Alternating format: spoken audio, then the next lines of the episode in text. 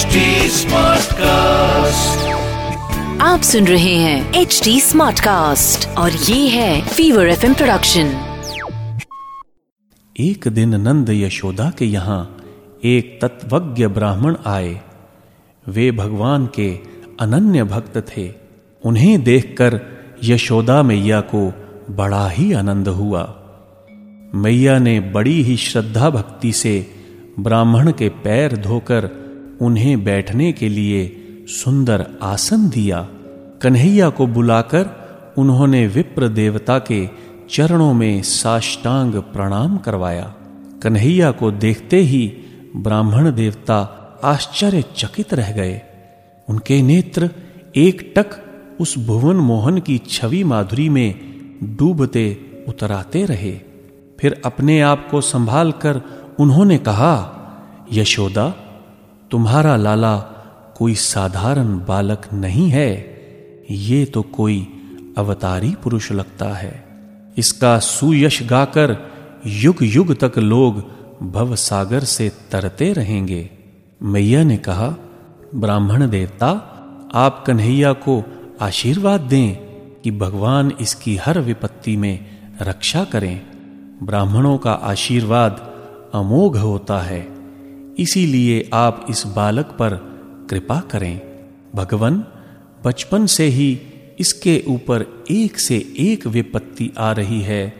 पता नहीं विधाता ने इसके भाग्य में क्या लिखा है।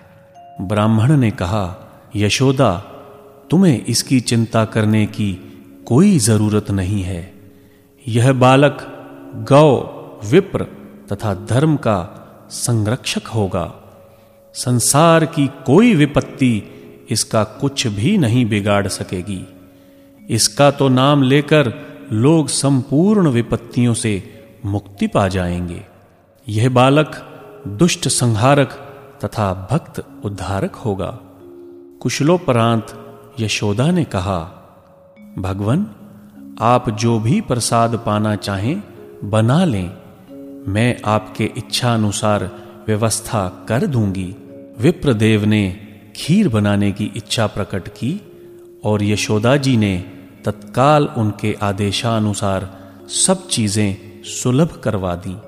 ब्राह्मण ने भगवान का स्मरण करते हुए बड़े ही प्रेम से भोजन बनाया।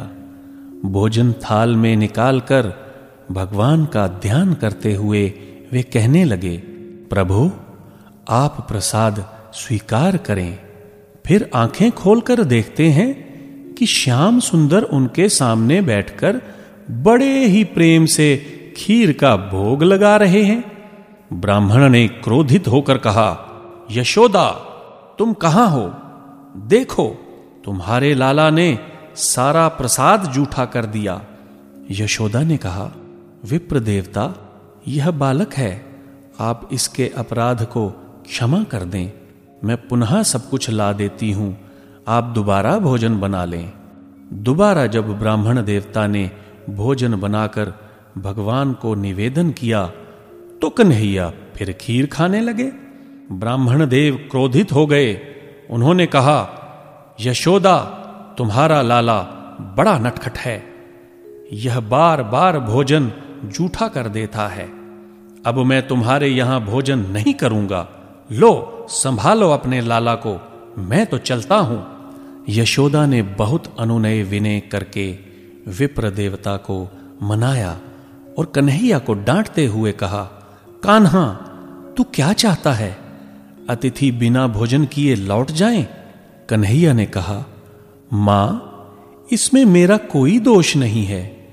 ये बार बार भोग लगाकर मुझे बुलाते हैं और जब मैं प्रसाद पाने लगता हूँ तो नाराज़ हो जाते हैं। ब्राह्मण देव भक्त तो थे ही। वे प्रभु को पहचान कर उनके चरणों में गिर पड़े और कहा, प्रभु, मुझे क्षमा करें। मैं आपको पहचान न सका। यशोदा अवाक होकर देखती ही रह गईं। आप सुन रहे हैं एच डी स्मार्ट कास्ट और ये था Fever FM production H smart Smartcast.